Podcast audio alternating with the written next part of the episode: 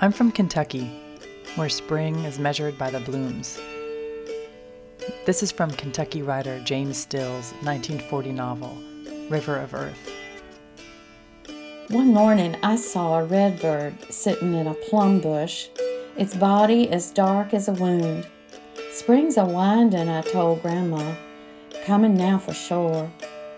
Even come spring, Grandma said, we've got a passel of chills to endure dogwood winter, redbud, service, fox grape, blackberry. There must be seven winters by count. A chilly snap for every time of bloom. I've lived in Wisconsin now for eight winters. I've endured a passel of chills. But I like the slow seasons of the upper Midwest, the long spring. After all, the cold nights keep the emergence from happening in a blink. Around here, winter is just one season. There are many, many springs marked by small rituals. 1. The softening season. I love how this time of year the sun warms you in a particular way. It's early March, still technically winter, but you know it won't last for long. You feel it in your bones just like the winter trees feel it in their bones.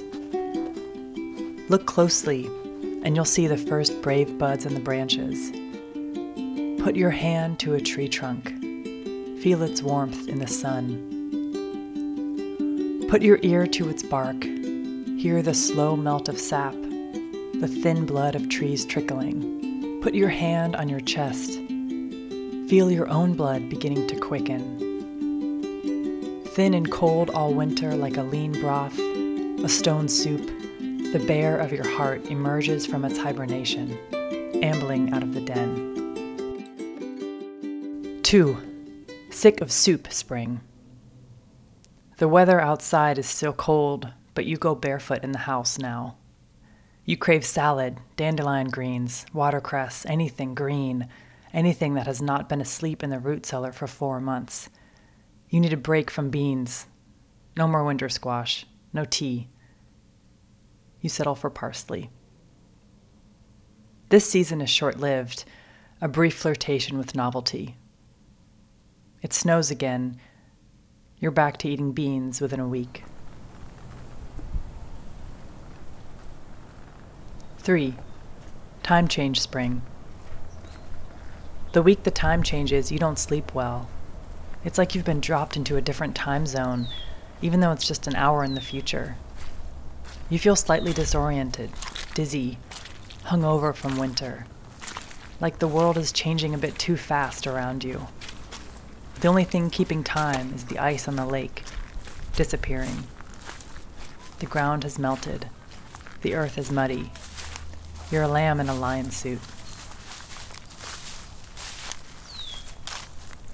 4. Crocus Spring. Ah, a flower. You stare at it in the mulch by the sidewalk like it's something someone dropped, an alien on a barren planet. But it has emerged from the earth, signaled by the longer light. It is alive, growing. It's cold in the shade and warm in the sun.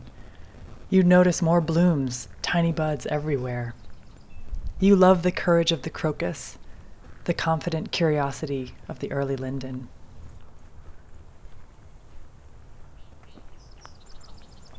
Five, April. Much has already been said by much greater poets about this month, a season unto itself. April is the cruelest month. April is an idiot, babbling and strewing flowers. April showers and all that. If you've lived through a Wisconsin April, you know what I mean.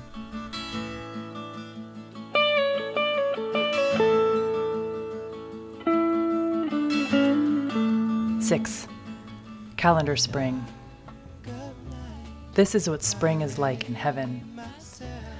All daffodils and magnolia trees and green grass. It makes all that April worth it, all the rain and blustery wind now a distant memory as you lay in the park with your loves.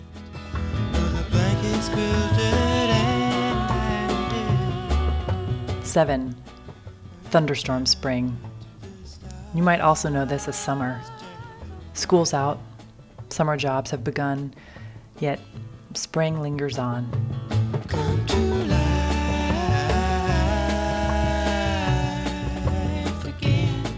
For WORT News, this is Carrie Ann Welsh.